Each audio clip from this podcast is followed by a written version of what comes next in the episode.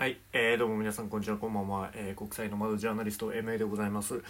今回はですね、菅内閣誕生につきまして、これからの外交を考えるというテーマでお話ししていこうかなと思います。いつもこのラジオというか音源が長いので、今回短めに、切りたいなと思います。ちょっと3分ぐらいで終わらせたいなと思いますけども、ですね、日本で2020年9月に入りましてですね、菅内閣が、誕生すると言われております。これラジオ収録している時点では、正式にまだ誕生したわけじゃないんですけども、で、これでね、誕生するにあたって、菅内閣が誕生するにあたってでいろいろ言われてるわけですよ。どういうことを言われていたのかというとですね、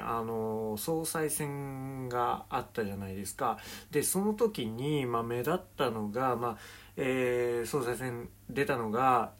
菅さん、岸田さん、石破さんいて、で、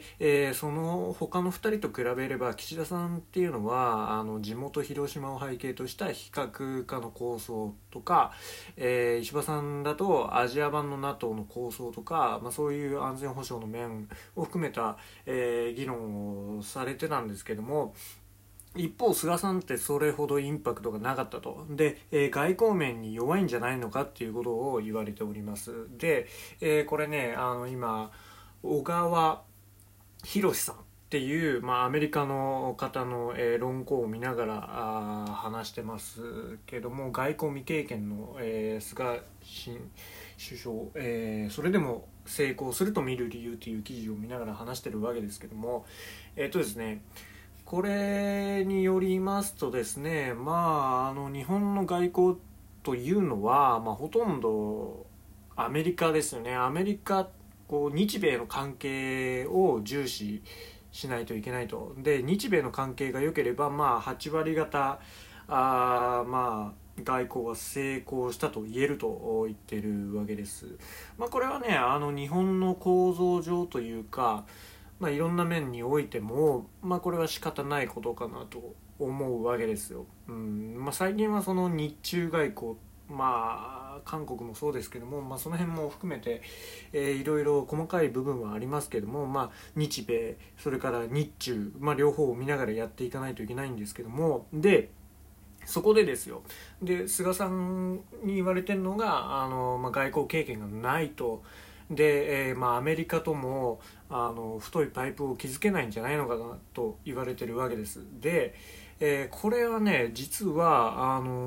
そうでもなくて、実はそのオバマ政権時代ですね、その頃はもうケネディ大使と毎月、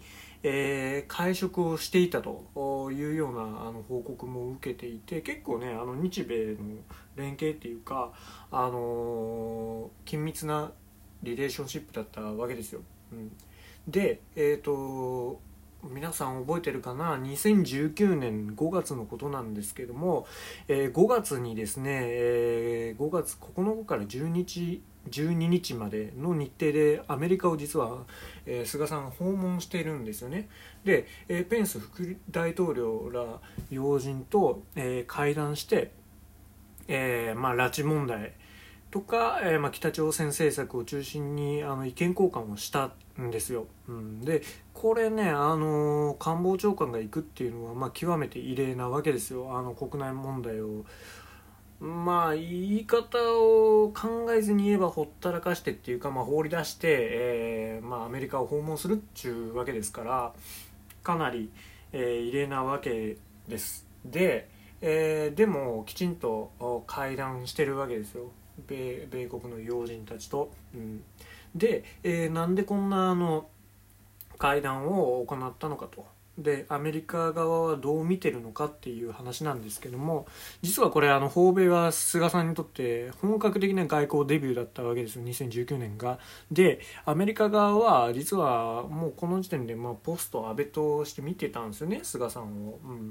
でそれで、その安倍さんの先を見据えて、こうした会談っていうものを早々と打ってたんじゃないのかってとも言われてるわけです。だから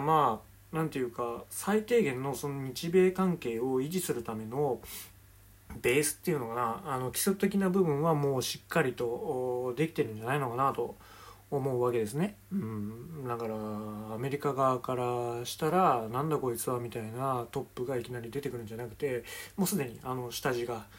できてるわけで、スムーズに連携は可能なのかなと思うわけですね。で、もう一つなんですけども、これはですね、最近の菅さんの演説からなんですけども、実はね、さりげなく外交は大丈夫っていうアピールをしてたんですよ。